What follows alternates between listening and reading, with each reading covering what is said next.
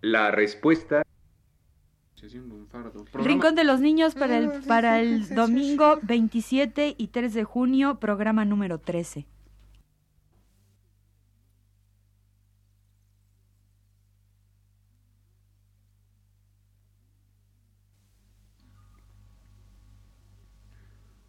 Radio Universidad presenta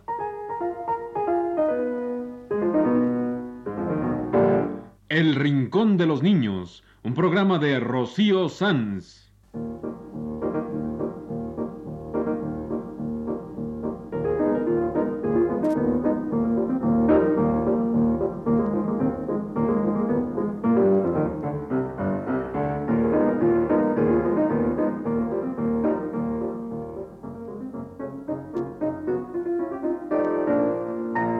Todas las semanas, a esta misma hora, los esperamos aquí con cuentos e historias verdaderas, con música y versos, con fábulas, noticias y leyendas para ustedes en el Rincón de los Niños.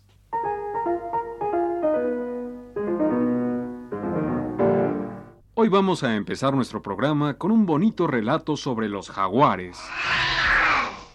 Este relato lo escribió Charles Darwin, naturalista y escritor inglés, autor de un libro muy conocido que se llama El origen de las especies. Cuando Darwin era joven hizo un viaje muy largo de exploración en un barco inglés y se pasó cinco años en el barco explorando la flora, la fauna y la geología de los lugares que visitó. El barco donde iba Darwin visitó montones de lugares durante aquellos cinco años. Tenerife y las islas de Cabo Verde, que están frente a la costa occidental de África, luego la costa brasileña, Argentina, la punta de América del Sur. Ahí, cerca de la punta de América, están las Islas Malvinas, donde hay un lugar que se llama Puerto Darwin. Y luego Darwin siguió por la Tierra del Fuego, subió por Chile y de allí su barco se fue hasta el archipiélago de las Islas Galápagos en pleno Océano Pacífico. Galápagos quiere decir una especie de tortugas, y allí había muchas. Y también había muchos otros animales, aves especialmente, y Darwin observaba y escribía todo lo que veía. Y más lejos llegó Darwin en su barco inglés, hasta Nueva Zelanda y Tasmania, allá por Australia, al otro lado del globo. Cinco años anduvo de viaje, y después escribió varios libros muy bonitos. Viaje de un naturalista alrededor del mundo, la zoología en el viaje del Beagle, que así se llamaba el barco en que viajó cinco años y otros más. Y hoy les vamos a contar uno de los relatos de Charles Darwin sobre los jaguares, tomado de su libro Viaje de un naturalista alrededor del mundo.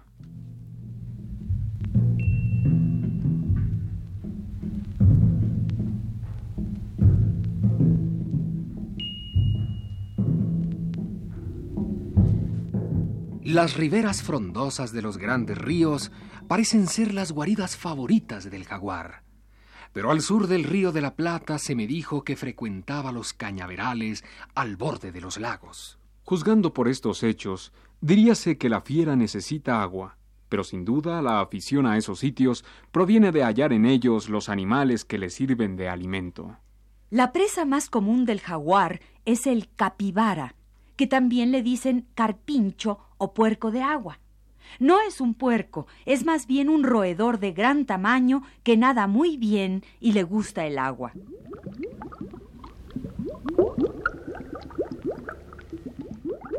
El capibara o carpincho es pues el alimento favorito del jaguar y por eso frecuenta los lagos donde viven los carpinchos nadando felices de la vida.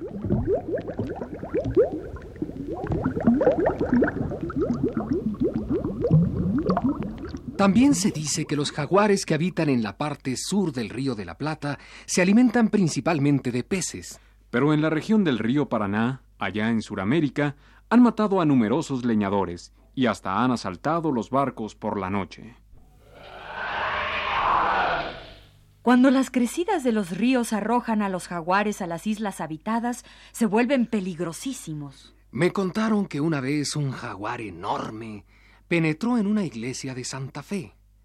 Dos padres que entraron a la iglesia fueron muertos por la fiera, y un tercero que acudió a enterarse se escapó con dificultad. Como la iglesia no tenía techo, mataron a este jaguar disparándole desde lo alto. Los gauchos cuentan que cuando el jaguar merodea por las noches, se ve acosado por los zorros que lo siguen aullando. Es curiosa la coincidencia de este hecho con lo que se sabe de los tigres de la India que van acompañados de chacales. El jaguar ruge con frecuencia insistente durante la noche, y en especial cuando va a haber mal tiempo.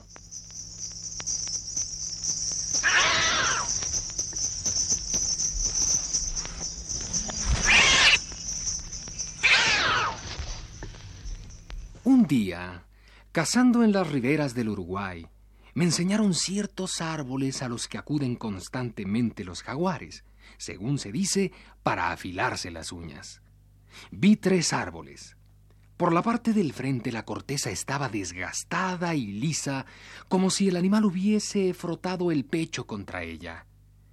En cada lado había profundas arañaduras, o más bien surcos, que se extendían en línea oblicua cerca de un metro. Un medio ordinario de asegurarse de si hay cerca algún jaguar consiste en examinar este tipo de árbol. Supongo que este hábito del jaguar es semejante al que podemos observar en el gato casero cuando araña las patas de las sillas.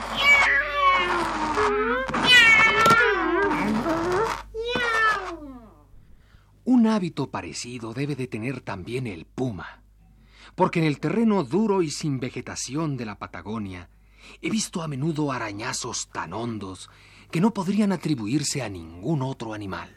Yo creo que el objeto de esta práctica no es para afilarse las uñas, como dicen los gauchos, sino para limar las asperezas de las garras de los jaguares y de los pumas.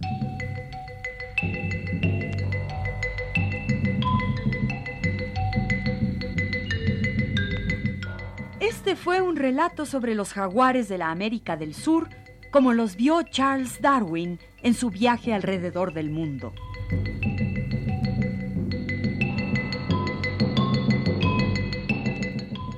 Yo creo que este Charles Darwin va a ser un buen amigo de nuestro programa, con tanto relato interesante que escribió. Y a propósito de amigos, aquí tengo para ustedes un hermoso poema de José Martí que trata de la amistad y que también menciona no a un jaguar, sino a un leopardo. José Martí fue el gran escritor de Cuba, poeta, revolucionario y amigo de los niños. Y una vez que estaba lejos recordó a un amigo mexicano y le escribió este poema.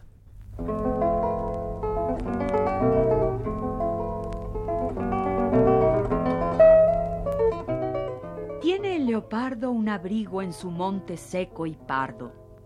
Yo tengo más que leopardo, porque tengo un buen amigo.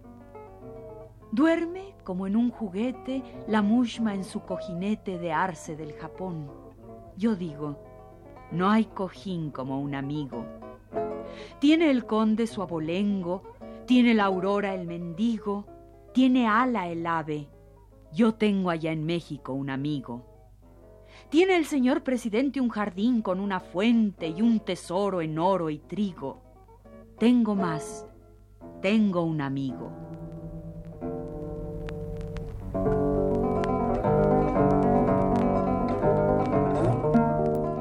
Este fue un poema de José Martí.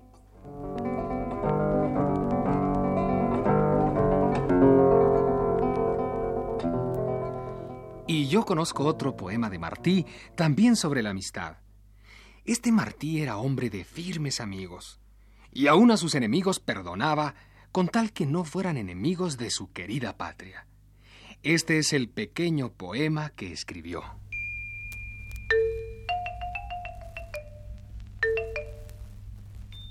Cultivo una rosa blanca en julio como en enero, para el amigo sincero que me da su mano franca, y para el cruel que me arranca el corazón con que vivo, cardo ni oruga cultivo, cultivo la rosa blanca.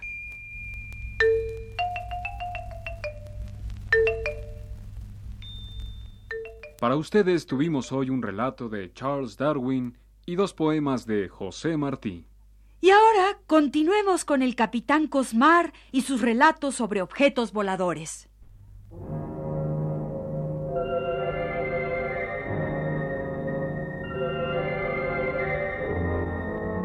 La misteriosa aerosfera.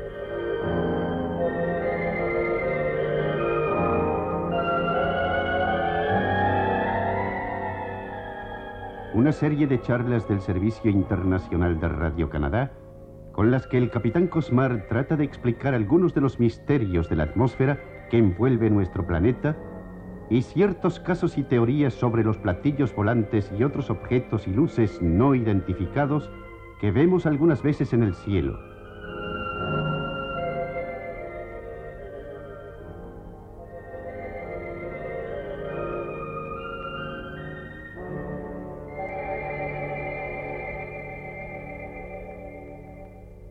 Con ustedes, el capitán Cosmar.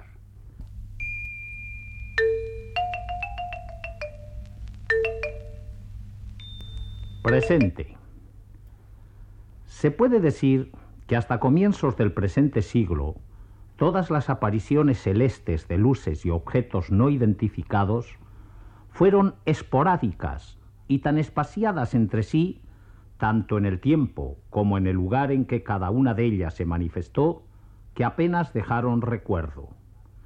Este estuvo casi siempre a cargo de la mística y de la leyenda, y la primera referencia con alguna base científica de que hay memoria fue la que hiciera ya a fines del siglo pasado el profesor José Antonio Bonilla, director en aquel entonces del Observatorio de Zacatecas, México, cuando en 1883 observó el paso a través del disco solar de varias ristras de objetos desconocidos.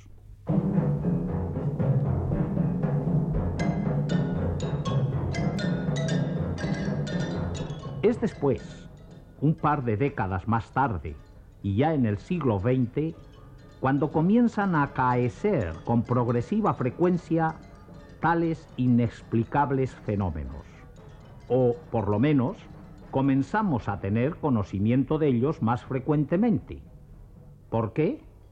Para mí es indudable que una de las razones fue el inusitado y fenomenal progreso de los sistemas de comunicaciones de masas que ha tenido lugar desde entonces.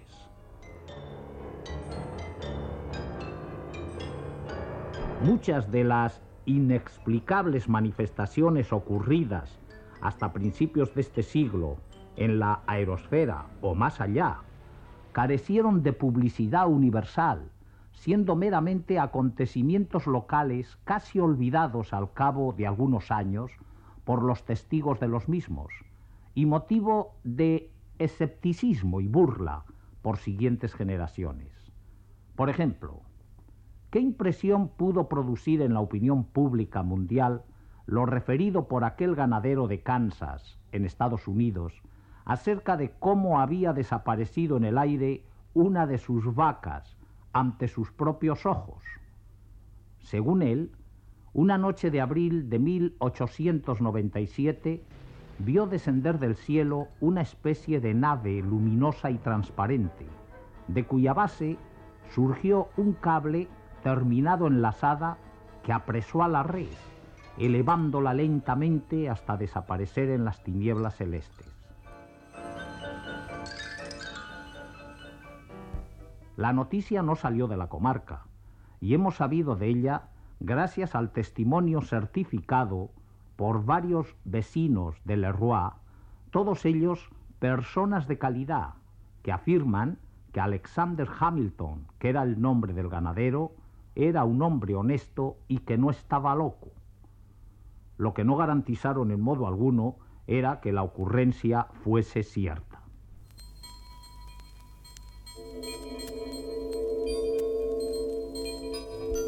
Pocos años más tarde, el progreso de las comunicaciones telegráficas y telefónicas y la invención de la radio pudieron haber propagado la noticia alrededor del mundo, creando una atmósfera de interés y sensacionalismo capaz de hacer ver a otras gentes maravillas semejantes. O quizá también alertar rápidamente a muchos que podían haber dado fe de lo referido por Hamilton.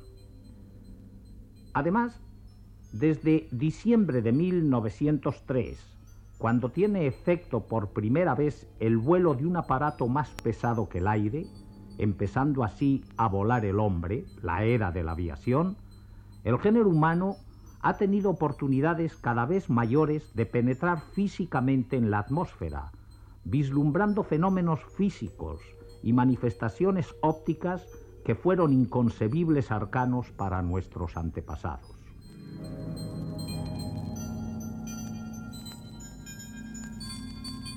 Estamos seguros de que estos factores, unidos al progreso de la ciencia y al perfeccionamiento de los instrumentos de observación, algunos de ellos al alcance ya de todo el mundo, han contribuido poderosamente, en lo que va de siglo, a multiplicar los casos de percepción de fenómenos no siempre explicables.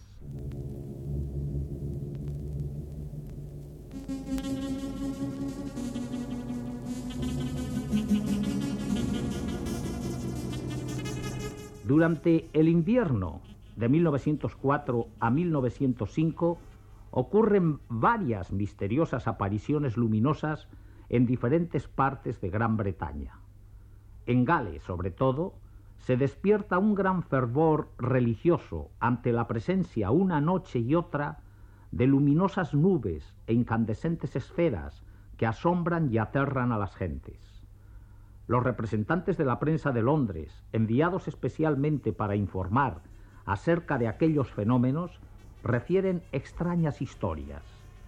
El corresponsal del Daily Mail dice haber visto aparecer brillantes luces sobre iglesias y capillas en las que celebraban en aquellos momentos ceremonias religiosas.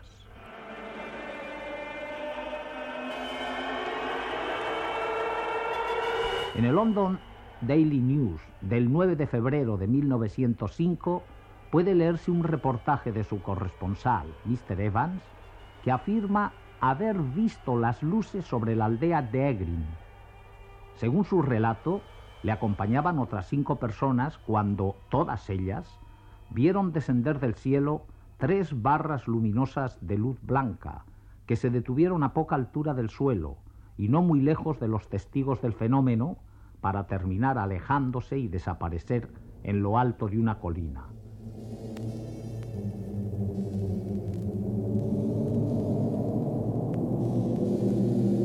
Inmediatamente, y siempre según el relato del periodista londinense, apareció otra luz, esta vez roja y esférica, no mayor que una cabeza humana, manteniéndose quieta durante varios minutos a menos de un metro del suelo.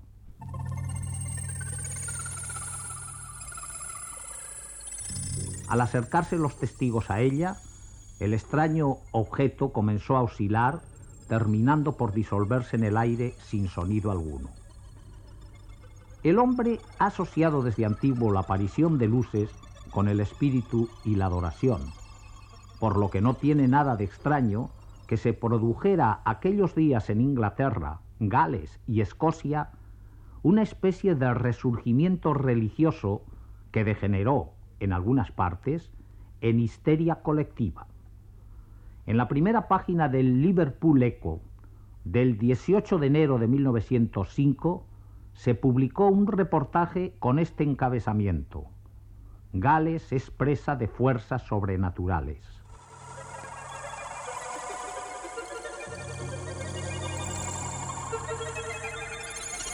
Hombres y mujeres entraban en las iglesias para confesar en alta voz pecados que, de haber sido ciertos, les revelaban como espíritus demoníacos. Hubo casos de locura y algunos suicidios, así como violentos incidentes entre católicos y protestantes. En fin, poco a poco dejaron de aparecerse las misteriosas luces y al fin renació la calma.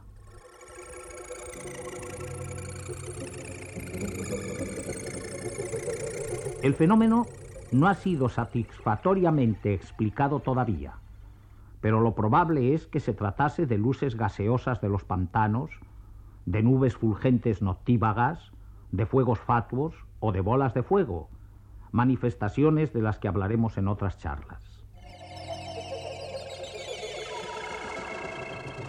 En cuanto a la histeria colectiva, el hombre está siempre dispuesto a ella, y cinco años más tarde, en abril de 1910, cuando nos visitó por última vez el cometa Halley, ocurrieron en el mundo entero muchos casos parecidos a los de Gran Bretaña en 1905.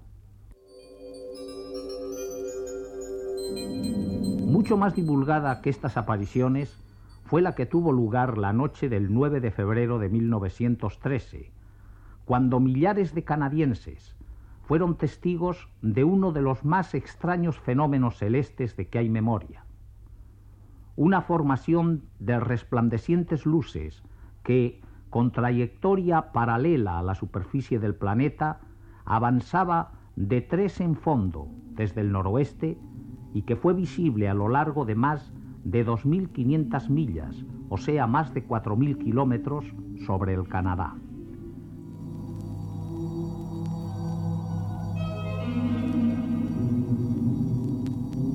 Los canadienses tuvieron entonces tiempo suficiente para observar los grupos de luces, pues tardaban en cruzar sobre un punto dado más de tres minutos, desde su aparición por el noroeste hasta su desaparición hacia el sudeste.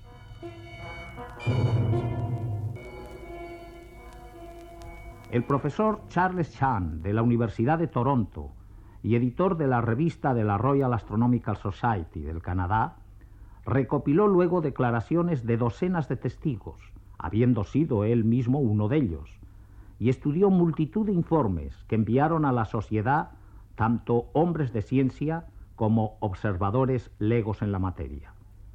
La mayoría de ellos declararon que habían visto cruzar el cielo de 15 a 20 brillantes objetos. Algunos astrónomos, que utilizaron potentes telescopios, afirmaron que cada uno de aquellos extraños meteoros eran en realidad enjambres formados por tres o cuatro docenas de objetos mucho más pequeños. Todos los observadores estuvieron de acuerdo en que los meteoros, o lo que fuesen, eran de forma esférica, de color dorado rojizo, y dejaban una larga cola de muchos kilómetros de longitud. Los astrónomos calcularon dicha longitud en 60 o 65 kilómetros. Todo el mundo percibió una especie de prolongado trueno al paso de los meteoros y en algunos casos ligeros temblores de tierra cuando los objetos pasaban por la vertical.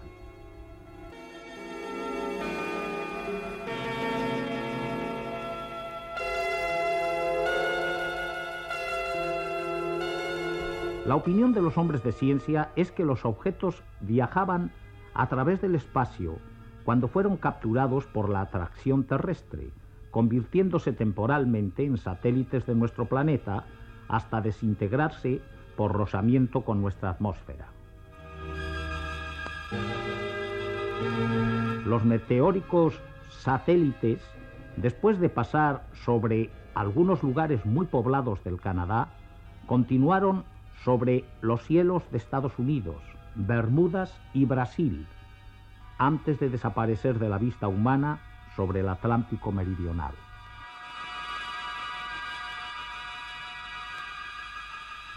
En aquellos tiempos, hace ya más de medio siglo, hubiese sido aventurado decir que los extraños objetos no eran meteoros, sino vehículos espaciales tripulados por habitantes de otros mundos, como algunos opinan actualmente en casos similares, y que en lugar de desintegrarse fuera de las costas del Brasil, decidieron cambiar de ruta y regresar al planeta de donde procedían.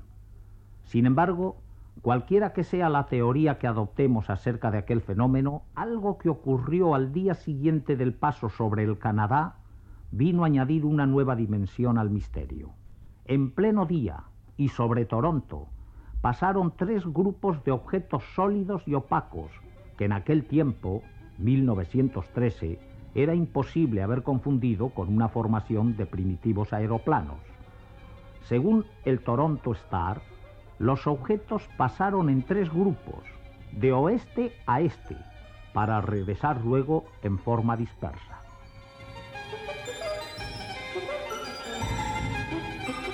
Sería locura asegurar que cada estrella fugaz es realmente un platillo volante, pero son cada vez más los hombres de ciencia que en algunos casos no saben a qué atenerse. En nuestra siguiente charla citaremos algunos casos mucho más recientes que han contribuido al escepticismo de algunos de ellos.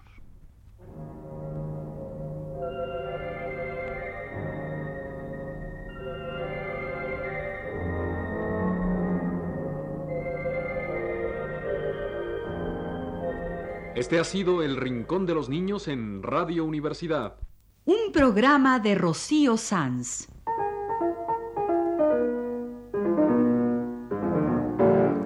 Asistente de producción, Leonardo Velázquez.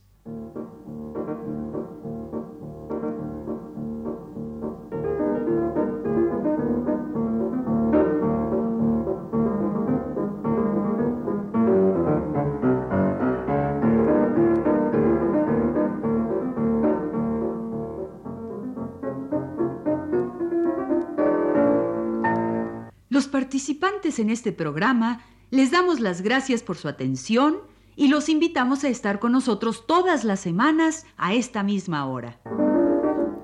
Realización técnica de Alfonso Moreno y las voces de Ana Ofelia Murguía, Luis Heredia y Germán Palomares Oviedo.